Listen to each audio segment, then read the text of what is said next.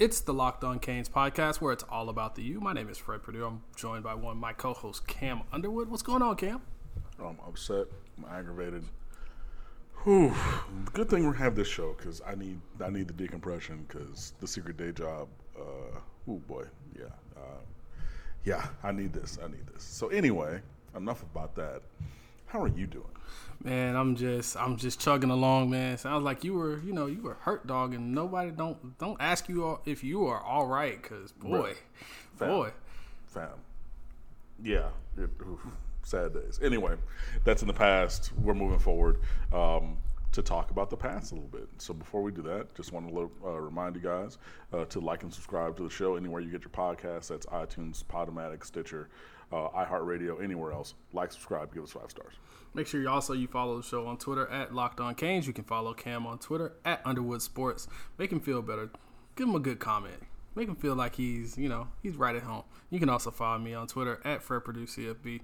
Uh, today we're going a little bit in the past. It was something we already had talked about beforehand before the new year turned. So we're gonna take a little dip in the in back into ni- into 2019 with team superlatives. So every year, you know, uh, we, we always have the these team awards, and they've already done the real thing. But we give our our awards on a on a season that wasn't all that great, but there were some bright spots. So we'll kind of get kind we'll get started with that.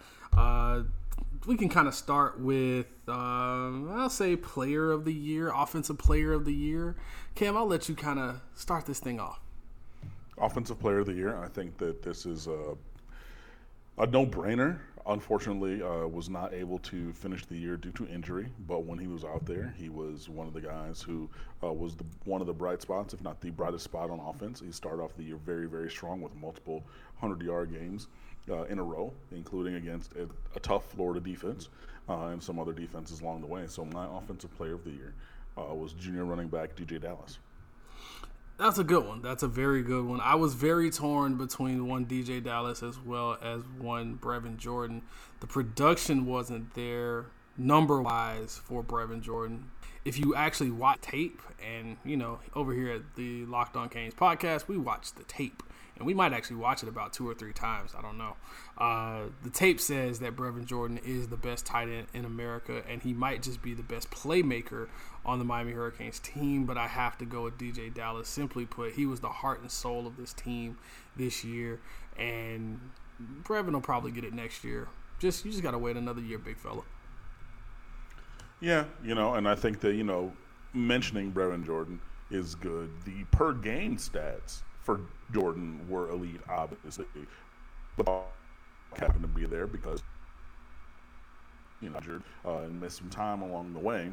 Um, but yeah, DeeJay Dallas had 116 carries for 696, 694, excuse me, yards, which is six yards a carry, eight touchdowns.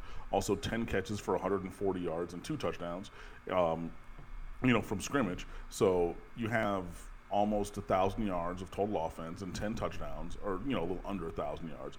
He also had one kick return for 13 yards and no punt returns uh, of record this year, even though he was back there on return as well. So this is a guy who was involved, like I said, you know, before when talking about his uh, NFL prospects on offense and on all the specials. Uh, and he's a guy who can run the ball. He can be a factor in pass protection. He can be a factor as a receiver, either out of the backfield or maybe in the slot. Uh, you know, if you uh, run DeeJay Dallas on like a Texas route, an angle route, uh, for those of you, you know who uh, used to play like the NCAA series, like he's pretty much unguardable.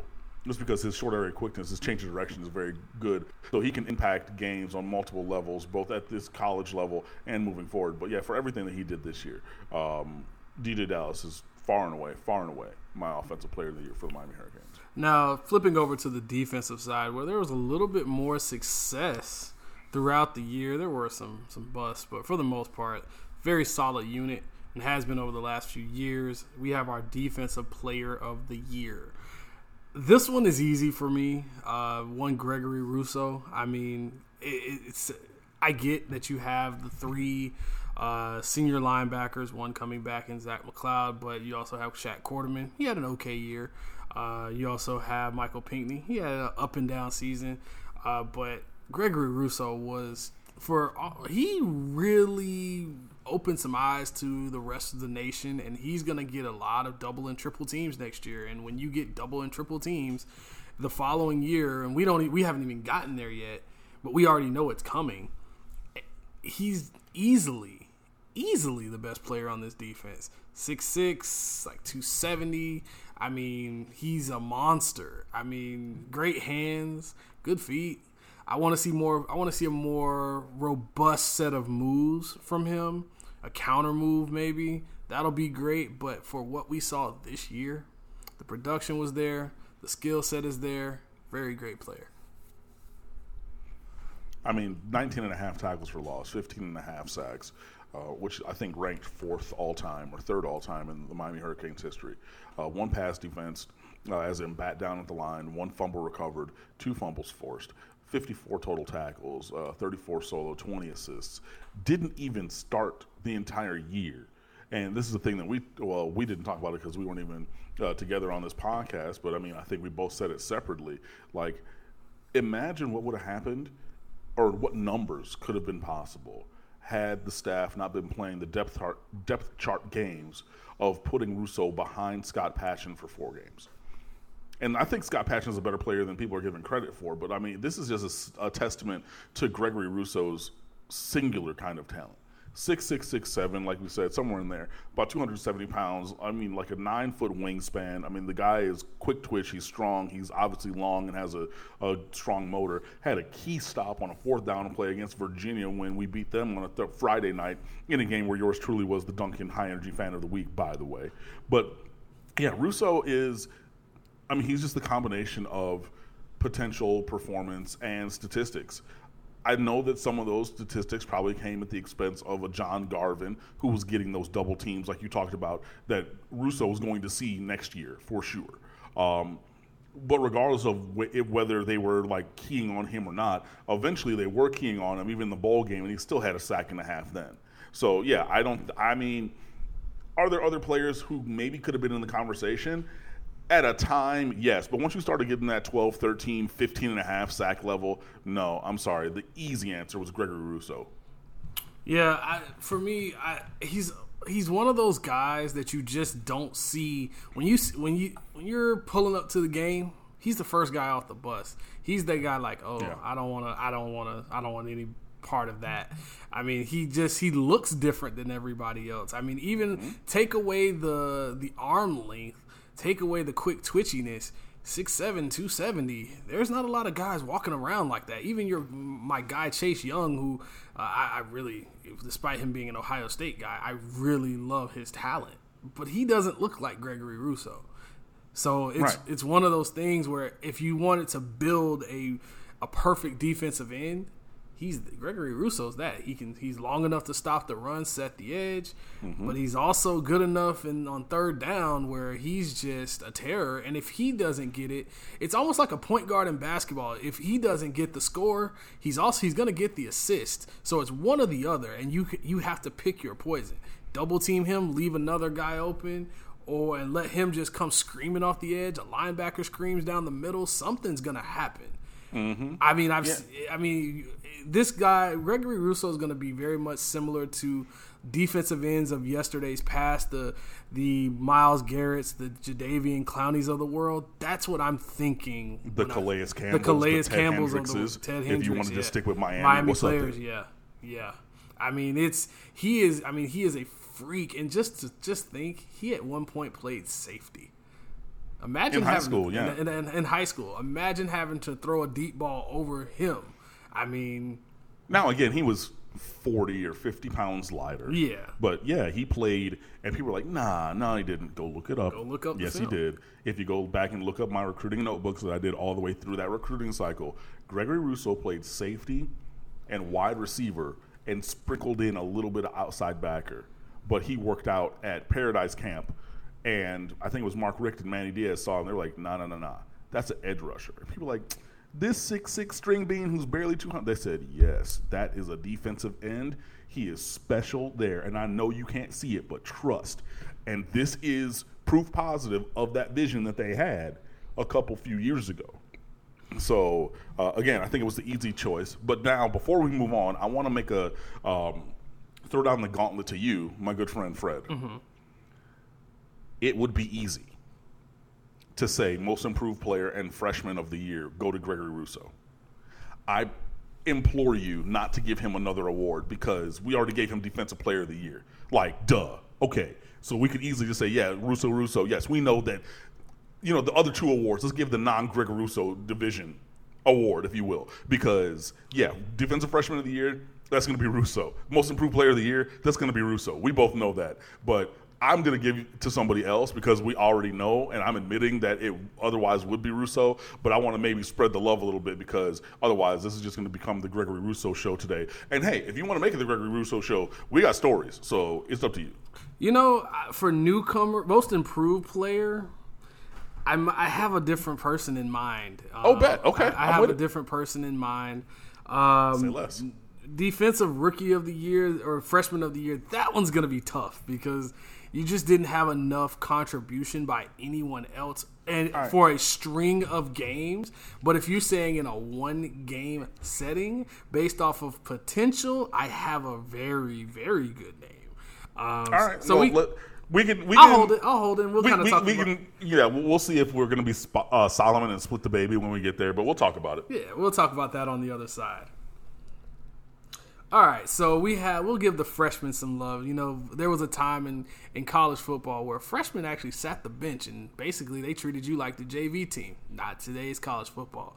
You have freshmen littered across the board for a lot of these um, for a lot of these teams. And for you, Cam, where do you see the impact of a offensive freshman of the year for the Miami Hurricanes? The offensive freshman for the year. This is a tough one. This is one that I thought of because you one would think, oh, let's go, you know, Ahmmon Richards per se. You know, he was he set the record for freshman receiving yards a few years ago. Boom, done easy. You know what I mean?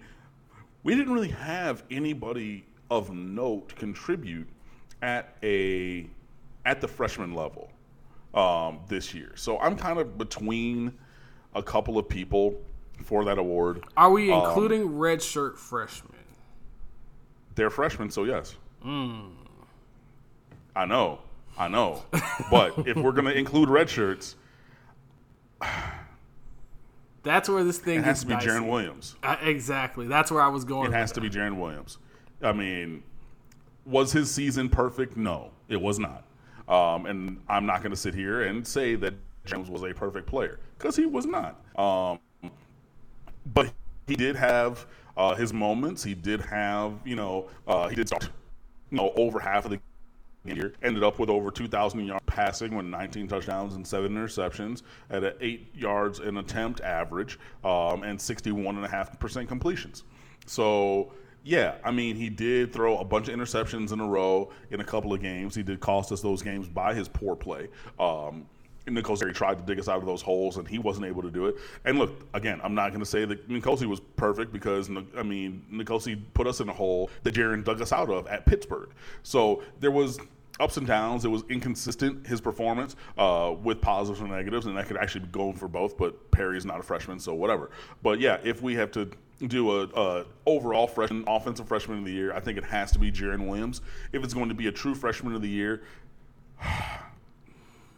I'm gonna have to say Jakai Clark oh. because there's so much oh. there's so much left to be desired with uh, Zion Nelson because he gave up 11 sacks or more on his own personal. So yeah, redshirt freshman if you include them, Jarren, uh, true freshman Jakai Clark on offense. I I mean it was hard. That was a it was a very yeah. hard bad decision. I mean it's like it's it's by default almost. That's why right. I asked that question, trying to to help this process along because it really wasn't. There's not a lot of freshmen already playing, and mm-hmm. then on top of that, the ones that did get some kind of playing time, it wasn't good. So I would, I, I'm kind of along the same lines as you. Jarren Williams played well at times, bad at times. The hype was real behind him.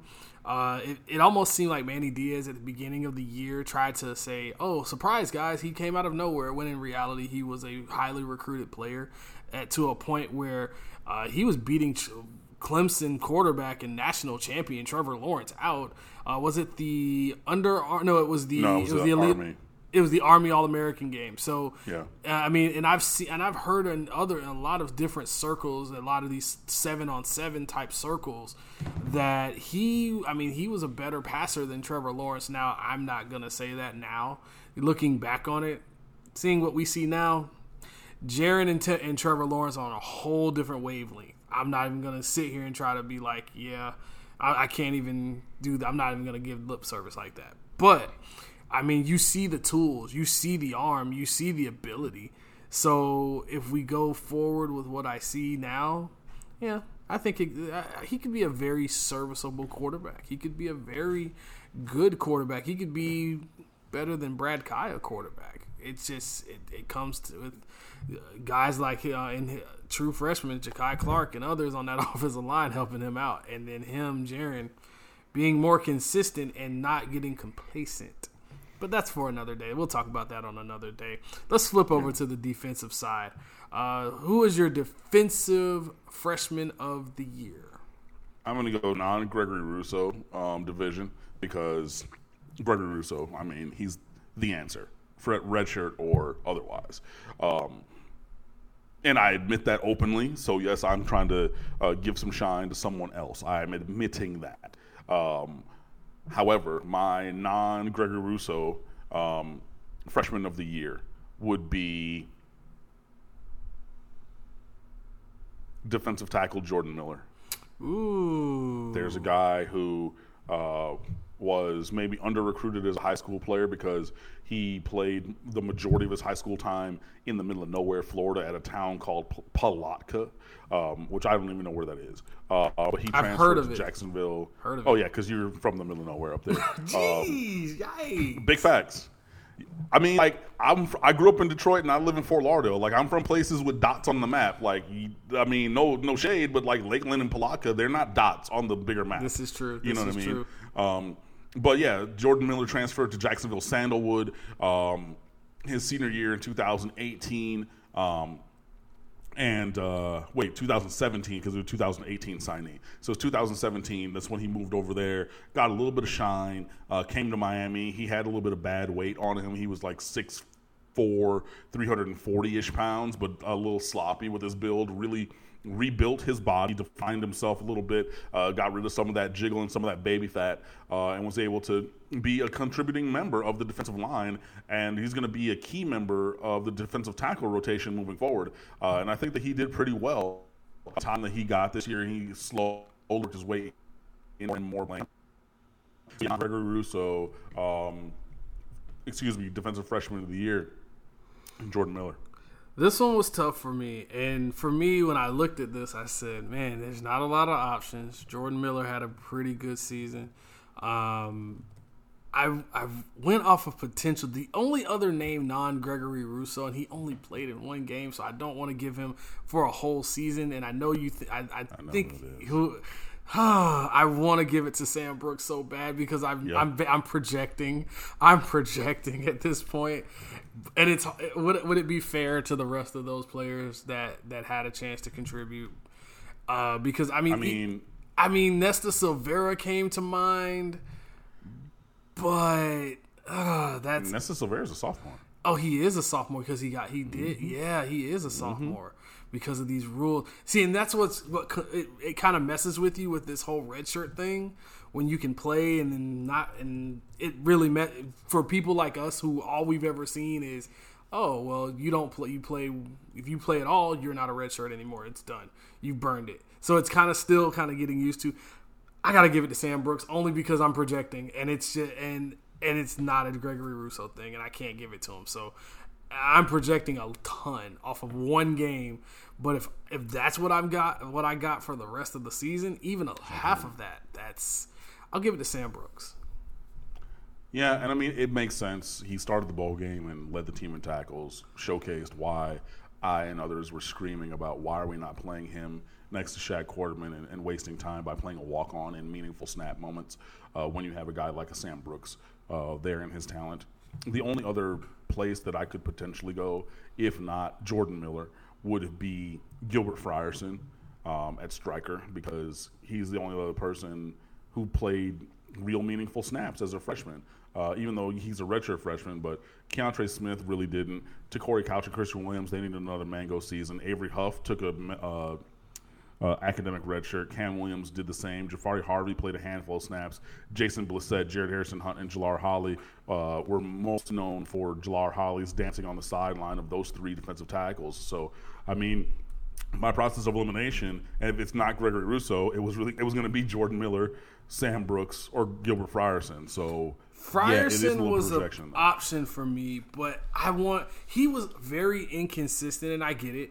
Uh, he mm-hmm. needs time because he's I mean he's playing a completely different position than everybody else. He's playing that that striker position. We call it a striker. Other players just call it the star or, mm-hmm. or I think TCU calls it the their that's really their horn frog or whatever position. Mm-hmm. Um, and it's a very interesting position because simply put, it's a hybrid safety linebacker, and it's a very fun position to see um, because you can be a little bit of you can be. It doesn't really have a, a build. It doesn't have like a, a a prototype. And Gilbert Frierson has the size and the speed to be that guy and I like what I saw. He just kind of looked lost a little bit, but man, Sam Brooks, based off of, and I've I'm never that person that just gets really I make like makes an emotional decision or just makes a very hasty decision. Sam Brooks is going to be really good, and I I'm just going to give him that that way I can say later I told you so. I mean, I know Zach McCloud is coming back for a fifth year, but the pairing that gets me excited at linebacker is Sam Brooks and Avery Huff. I mean, whew, boy, have we had speed boy. like that in a long time? When's the no. last time we've had speed like that? Sean Spence. Exactly. That's it. Like we have not had speed and athleticism and range like Brooks and Huff. I mean, and people people are sleeping on Huff because he took a medical or an academic, excuse me, redshirt with Cameron Williams, uh, so he wasn't actually part of the team that we saw this year. And like people don't watch high school football like that. So I saw Sam Brooks at Aquinas. I saw I saw Sam sorry, Brooks in person a couple times. Yeah, I've seen both of those guys in person multiple times at the high school level. And man, and even just going to a couple games this year and seeing the way that Avery Huff's body is developing, like he is a big pile of Play-Doh. And like I know that uh, the strength and conditioning coaches have to just be excited to be like, "Yo, what can we what what can we make him into?" where can we take his body? Where can we take his athleticism? It doesn't have to be like Dan Kendra, who went to Florida State. He was a quarterback back in the early 2000s, blew out his knee, and then while rehabbing, fell in love with the weight room, stole some coach's keys, was always in the weight room. He came back after his knee injury. People thought he was going to be the quarterback of the future at Florida State. This guy ends up being a fullback because he went from 195 pounds to 255 pounds of rock solid mm-hmm. muscle. You don't got to do that kind of 60 pounds of muscle mm-hmm. on Avery Huff but bro, if you take him from 195 to 220 at, a three frame, and he's all running already running a, a four five or sub four five, ooh boy, like, and you add that on top of what we saw from Sam Brooks and how you can take him to another level, still coming another year off of a bad knee injury in high school.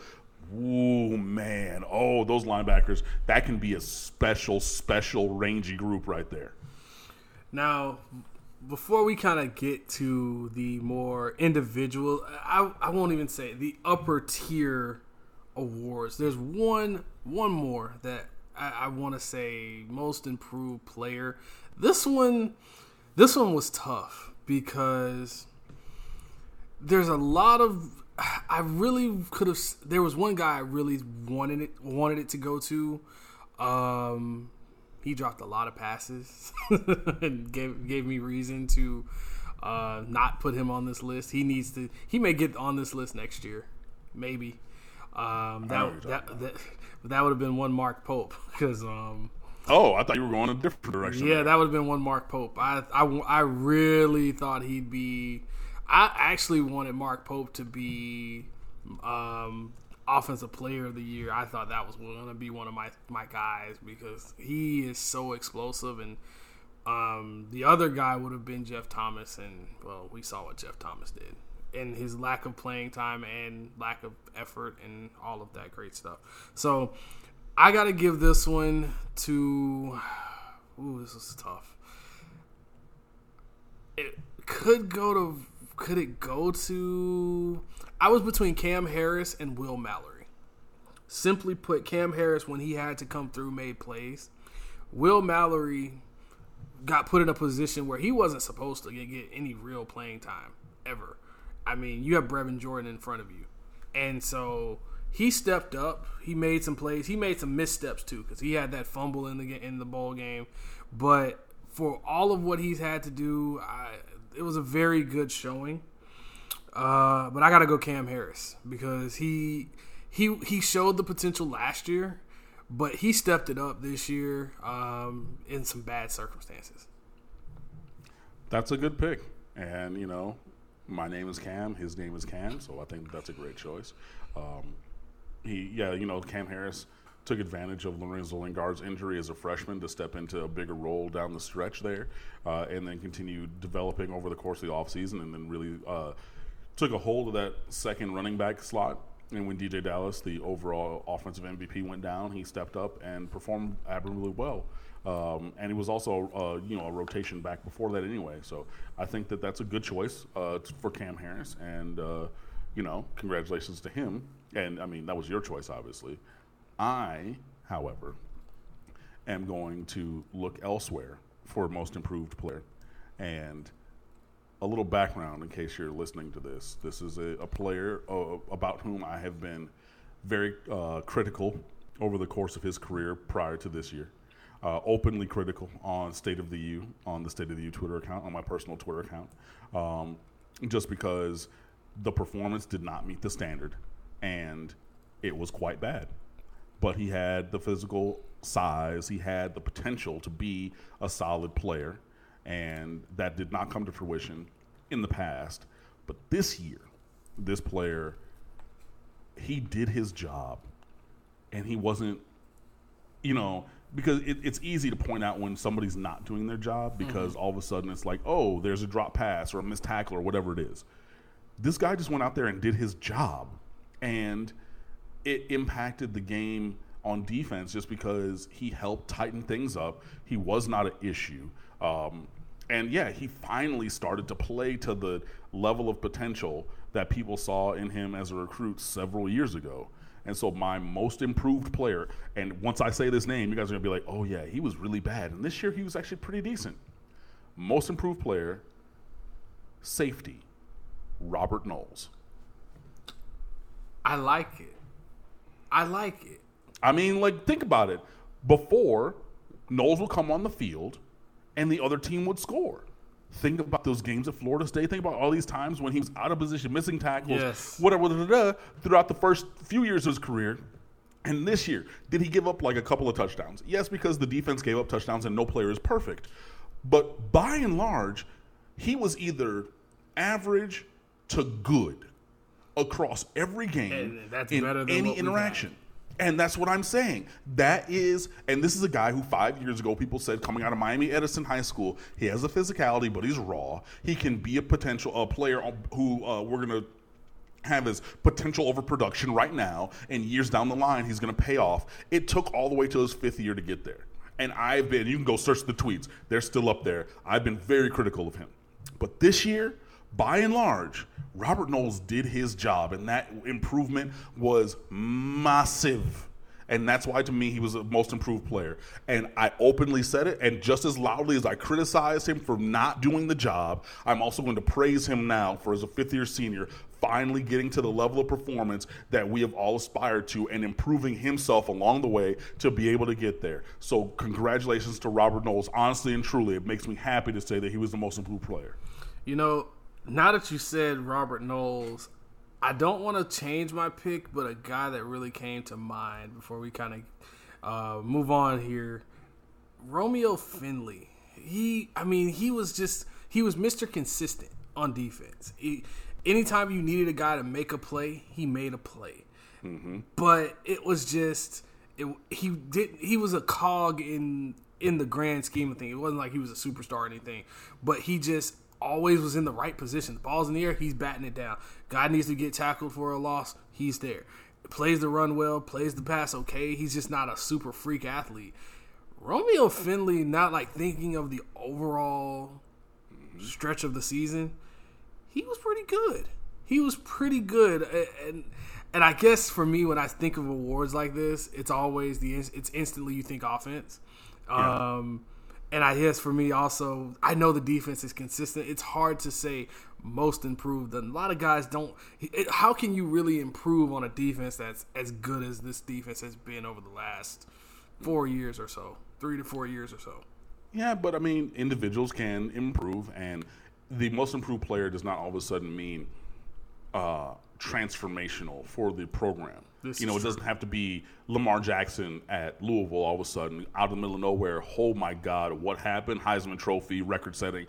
Yes, that's the easy one to see for quote unquote most improved. But yeah, like I said, you think about it, uh, Robert Knowles embodies that. And for me, I think for most everybody, last year in 2018, Romeo Finley was the most improved player.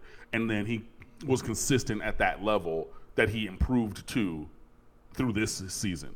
So, I mean, yeah, it, it does make some sense. And yeah, the easier one is uh, offense because, you know, that's what sells tickets and everything. Um, and that's what yeah, was the know, bad if, side of the ball. So it's to, exactly to see improvement. It, you can actually see it, right? Versus even even with the Robert Knowles, it, the thing about safety is, and, and anybody in the secondary, we don't get tw- all twenty two copies on a on, in a live game basis. So that's film of every single player on the field exactly. throughout the duration of the play. For those who are like, was a whole all twenty two? You literally see all twenty two on both sides of the ball for the duration of the play.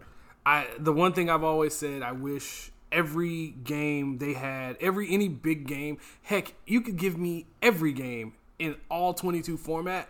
It, I know it's not sexy for TV, but I, I guarantee fans would love it over time. Simply put, if you don't have any other option. It is what it is. But fans would love it over time because they'll be able to hone in on the guy that they like the most or learn more about the game.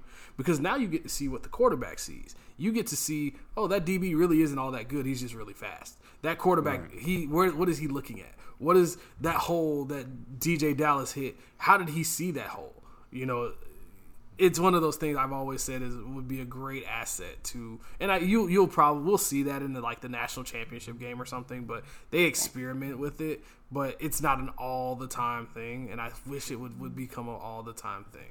Yeah, it's and it's one of the the secondary or tertiary views that you can get for the national championship game. Uh, you also get the coaches suite back this year, so you have like six or seven coaches who just like break down the film as it goes, and you can learn a lot from that. I remember Pat Narduzzi at Pitt. He uh, was in the coaches' room uh, with ESPN a couple years ago doing that, and he was just like, "Oh yeah, like you can tell by substitution patterns and the splits from mm-hmm. uh, the wide receiver. So how far are they away from the the tackle on their respective side of the field? What they're running."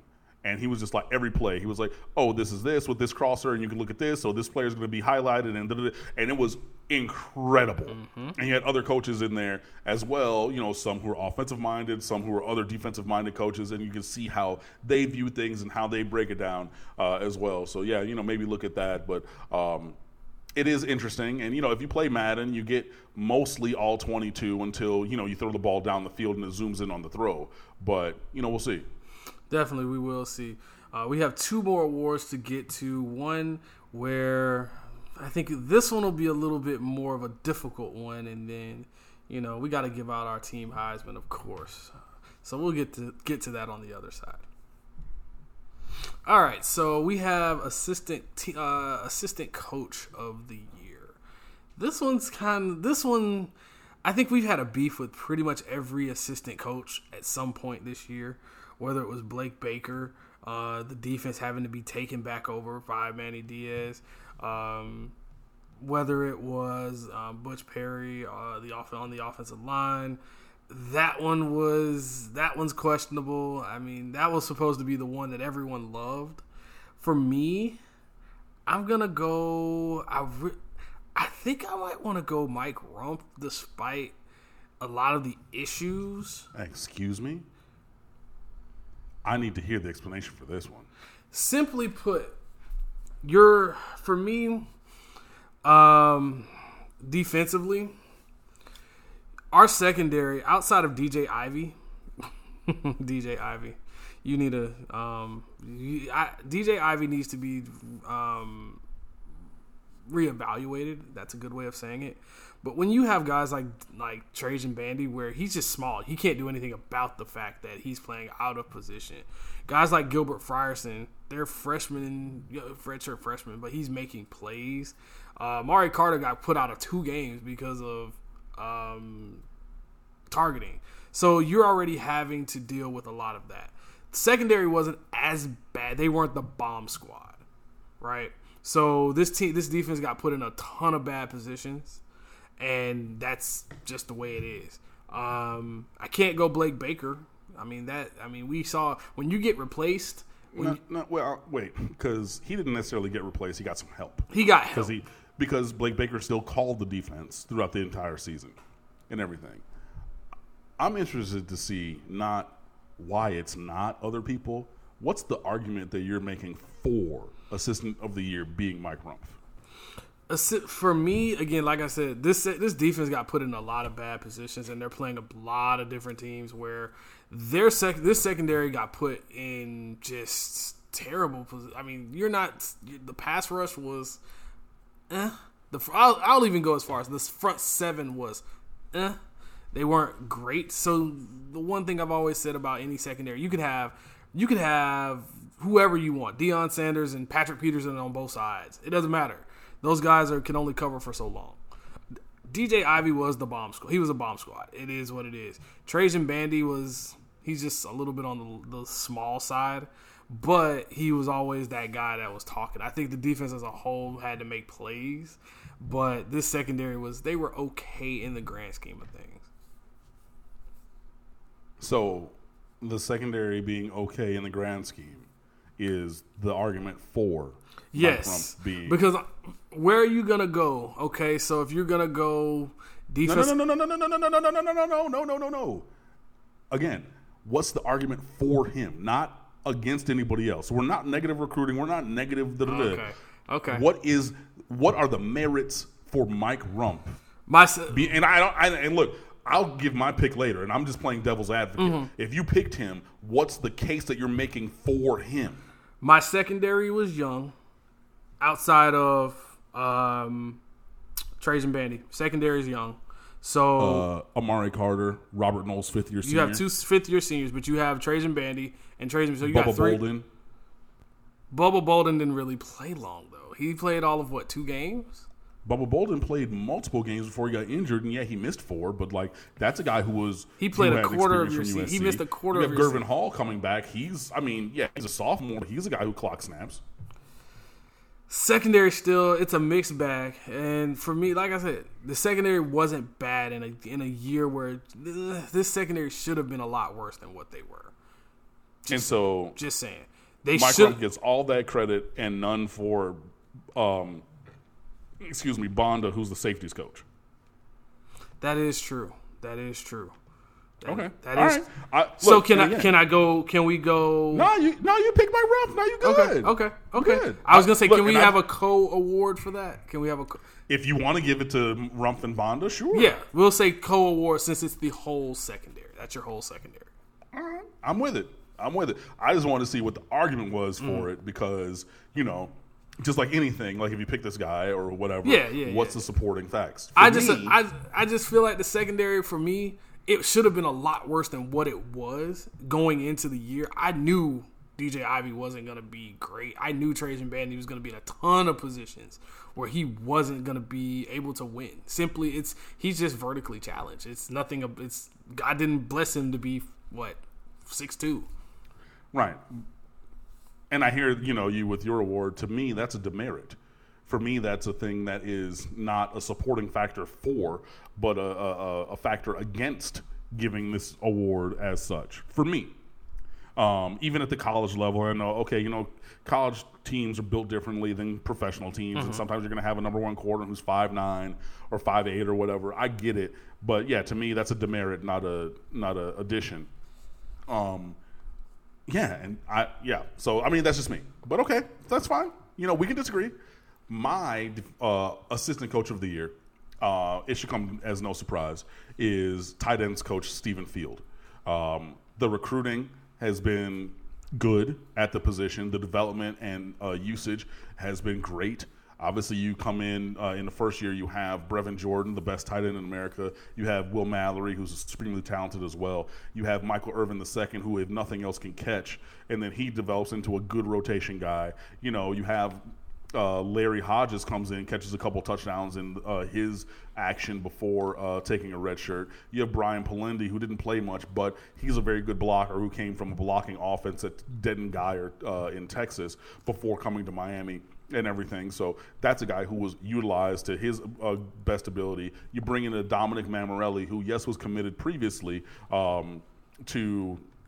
Um, Todd Hartley at the tight end position, but you lock him down when he was looking elsewhere, including flipping to Georgia with Hartley. Sure, you lost the battle for the number one tight end in America, uh, Washington out of uh, Las Vegas, but I'm not necessarily going to hold that 100% against you because you still brought in a, a, a, good talent. So with the production, with the development, with the recruiting being where it is, I think that that's Stephen Field. And also, I mentioned the recruiting because to me, the lack of recruiting at cornerback is also a huge demerit for Mike Rumph, and that's why uh, that's another reason why I couldn't give him the uh, off, excuse me assistant coach of the year. So yeah, for me, tight end coach Stephen Field. Now, last but not least, we have the team Heisman. This one, this one's kind of easy, just to be honest. I mean, can we can we set the table that way we don't have to go reaching for guys just to I would say if you had to invite a a group of guys, Gregory Rousseau ends up there no matter what. He's the best player on defense probably. Shaq Quarterman that's a legacy. It would be more of a legacy kind of deal. Um, anybody you disagree with, at least, please tell me. Um, DeeJay Dallas, uh-huh. heart and soul of the D, of the offense. Um,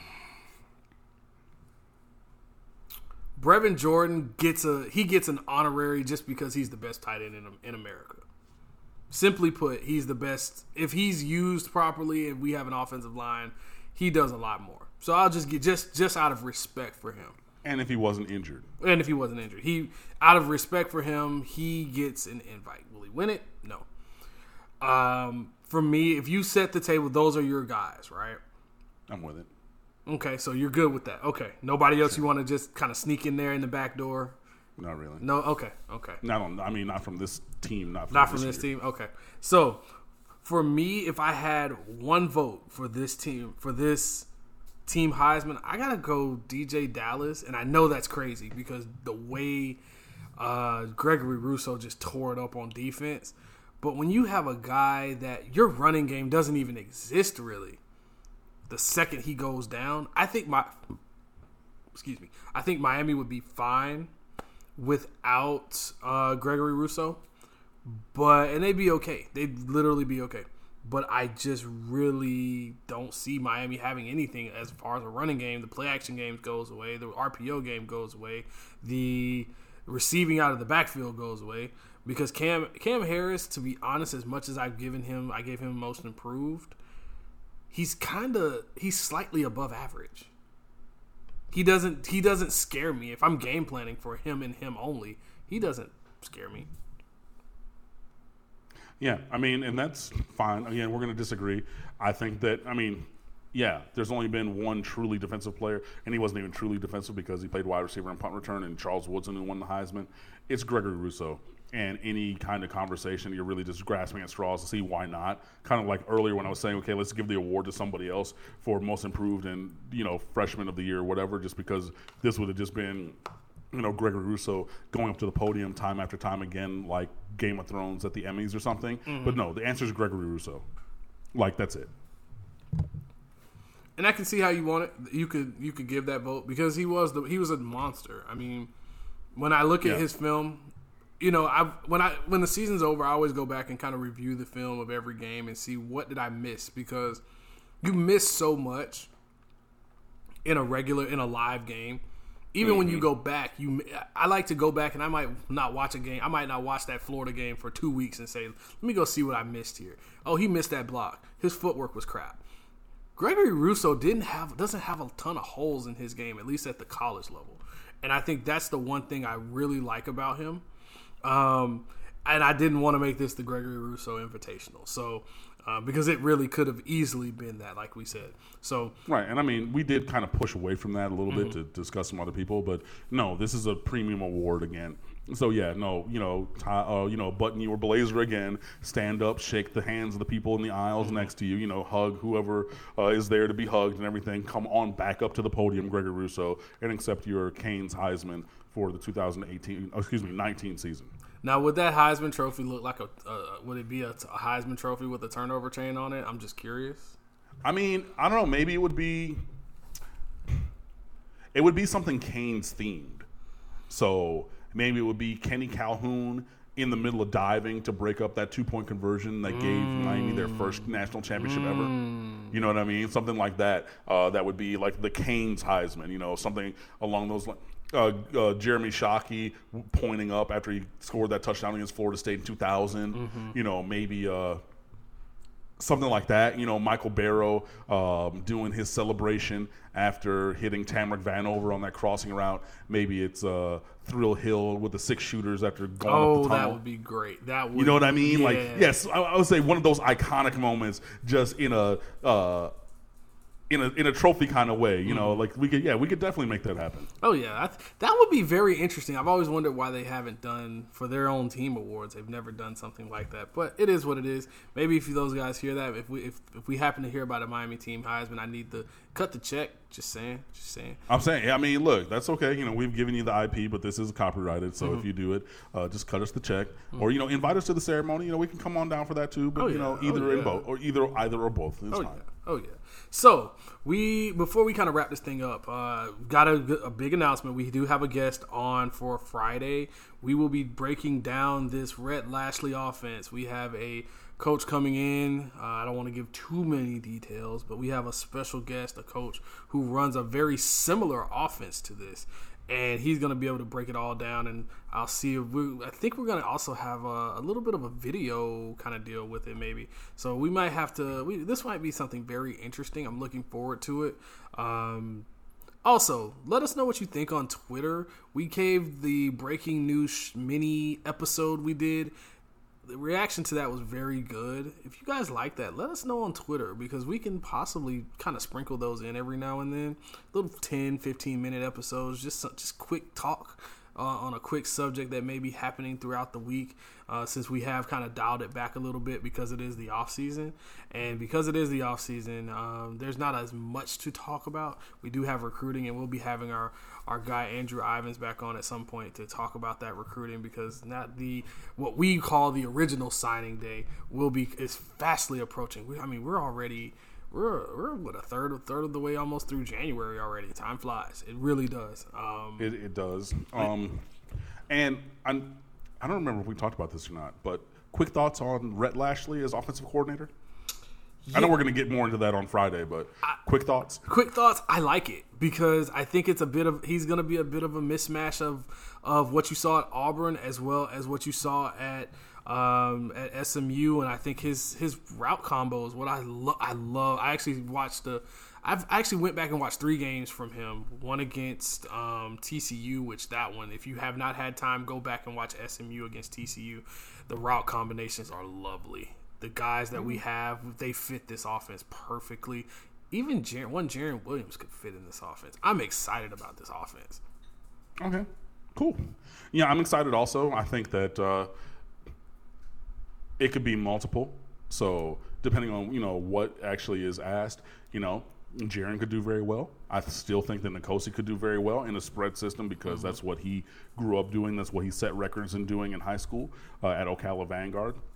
You know, you have Tyler Van Dyke, whose high school went more spread this past year, so he could fit in that. Um, maybe a Tate Martell even. I still don't necessarily think that he's the passer that we need, but uh, running a spread or some Tate tempo Martell is more. needs to transfer. Just saying. Hey, this but I think that football. running a spread is more his skill set. And then, I mean, I do think that Peyton Matocha is basically just a program now. player who's going to be here, graduate in three or four years, and transfer elsewhere, maybe down a level uh, to either a group of five or FCS to try to play as a maybe fourth or fifth year senior. Um, but Matocha also played in the spread in high school, so I think we have five quarterbacks who could. Uh, lend themselves well to a spread system that you know obviously would be slightly different based upon uh, their skill sets. But yeah, you know I've been crying for uh, pace and space, a spread offense for a long time. So I'm excited to see uh, what Lashlee brings. And yeah, having been at Auburn, which was really run heavy, and then SMU, which was balanced and more pass heavy, actually a little bit on the pass side. I'm excited to see what will happen. Honestly. Definitely, definitely. Uh, the one thing I will say before we kind of uh, before we kind of get out of here, as far as this offense is concerned, one Shane Buechele, who used to be at Texas before transferring, he fit in this offense perfectly. It's the, the reason why this offense is so multiple. If you want to be a true air raid kind of offense, guess what? You can have the pocket passer guess what? If you want to be, you want to have the Nick Marshall type feel, where it's more Bang. of the, the the the Auburn style of the inverted veer type of offense, where the offensive line's a little bit smaller, a little bit mm-hmm. quicker, a little bit more of a power run team. Guess what? You got guys like Mark Pope. Misdirection can happen. Guys like a uh, Donald Chaney, I can't wait to see him, and and uh, Jaylan Knighton, I can't wait to see them in that type of offense because it's just slash and dash I mean, that could easily be. Look, if if I get a, if that happens to become a, we might have to trademark that if those guys really turn into something. Just saying. Absolutely, We're definitely. It, so, um, I mean, and the thing is, if you're looking to see the disparate levels uh, or styles of this offense, you're going to look at 2013 Auburn mm-hmm. with Nick Marshall, which was coordinated by Rhett Lashlee, and 2019 SMU, which coordinated by Rhett Lashlee. 2013 Auburn was more run heavy because Nick Marshall wasn't a great passer, but he was fast. They ran that inverted veer and mm-hmm. the different kind of run options and did that very well. And then obviously with Sonny Dykes as the head coach, who's run uh, uh, air raid system for many years, there was more of that at SMU. So you can see the multiplicity of a Rhett Lashlee offense between those two seasons. And we're going to talk more about that on Friday. But that's just kind of food for thought for those who want to go watch before uh, we dive into the X's and O's. What I might do, I, I came across a video that I really, when I was kind of just studying this offense, I might drop that on the Twitter. Might have to drop that on the Twitter, and you guys can kind of have a visual because we can talk about it all day. But if we you don't have a visual of it, you know right. that's going to be one of those things that it, will help you out. And me, I've actually coached in this type of offense, so I understand the tags, and we'll you'll hear different keywords when we talk to talk to our mm-hmm. guests on Friday about mm-hmm. how the mm-hmm. routes are added and how things are done. It's a lot of option routes. That's something you'll hear also. So we'll get into it. We'll, we'll, we'll get a chance to really talk ball on Friday, and I'm really excited. I don't know if you can really hear the, the when I get a chance to talk real ball with, with coaches that know what they're talking about. I get really I get really fired up, very fired up. I hear it. Well, you know, I'll be fired up on Friday and I'm glad or hope that you guys are fired up while you're listening. So be sure that you like and subscribe to the show, iTunes, Podomatic, Stitcher, uh, anywhere else that you get the podcast. Uh, like, subscribe, give us five stars because you're hyped up. Definitely, and make sure you go follow the show on Twitter, Locked On Canes. Uh, you'll also find myself on Twitter at Fred Perdue CFB. CFB that is P E R D U E. That's also, and you can also follow Cam on Twitter at Underwood Sports. Uh, we'll be talking to you guys on Friday again. Make sure you stay tuned for that for that special guest so we can break down this whole offense. This is the Locked On Canes podcast. For Cam, this is Fred. We are out and go Canes.